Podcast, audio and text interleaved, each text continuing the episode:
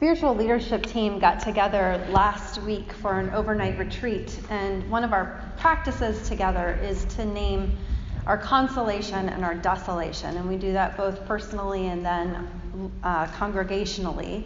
Consolation being a place where we experience God's presence alive,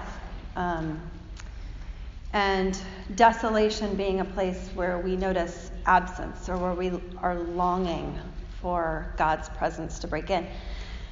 And I found myself in my consolation sharing. I started by saying, I really love my spiritual director. And that wasn't the point of what I was going to say. I had a specific story that I was going to share, a specific way in which she really helped me see things differently. But I noticed somebody across the circle really nodding at that point, just at that first line. And I thought, oh, I don't know their story. I don't know if they have a spiritual director. In fact, I need to follow up with that person. But that nod across the way made me realize, yeah, there is this specific story in which she helped me. But there's a whole collection of specific stories that lead to this experience of feeling really grateful for the blessing of that spiritual director in my life and her role in my life. She's really fantastic, and she is a necessary piece of my ongoing well-being and sustainability. She cares for me, and she challenges me. And she does all of that while inviting me into the presence of God. And recently she's done some of her best caring and challenging, and maybe it's because we've been meeting for, I didn't go back to look, but at least a year at this point. So we've come to know one another, come to know one another's rhythms and ways. We've come to trust one another. We've experienced some powerful times of prayer with one another. Whatever the magical constellation, I know that part of what makes that relationship invaluable to me is her holding a space for me to enter into the presence of God, which allows me to also enter into my own presence, the presence of who I most truly and deeply am. And her delicate dance of care and challenge.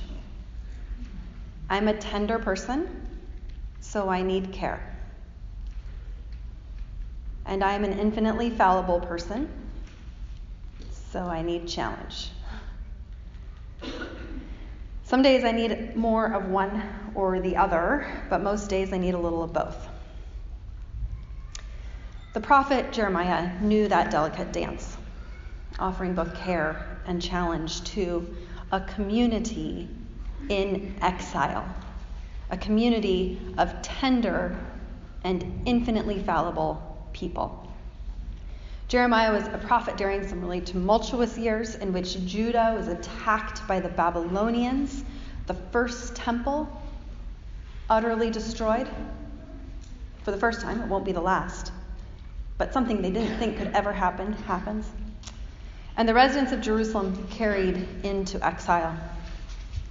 Those exiles, to call them tender would be understating the trauma that they have surely experienced.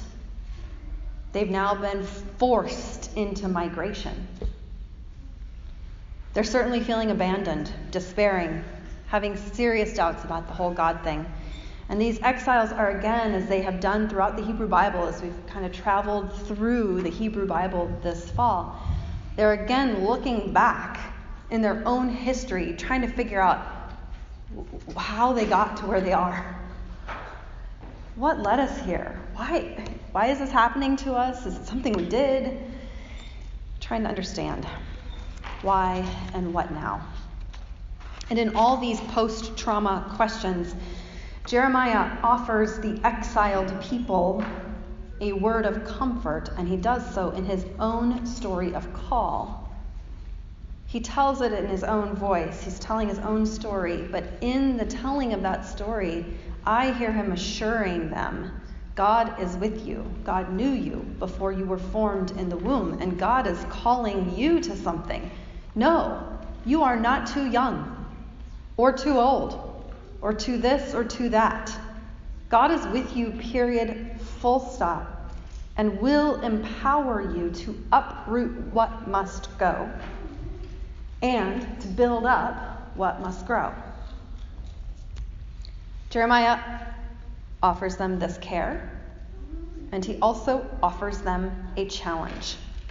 Yes, God is with you, calls you even, but God is not in your holy temple.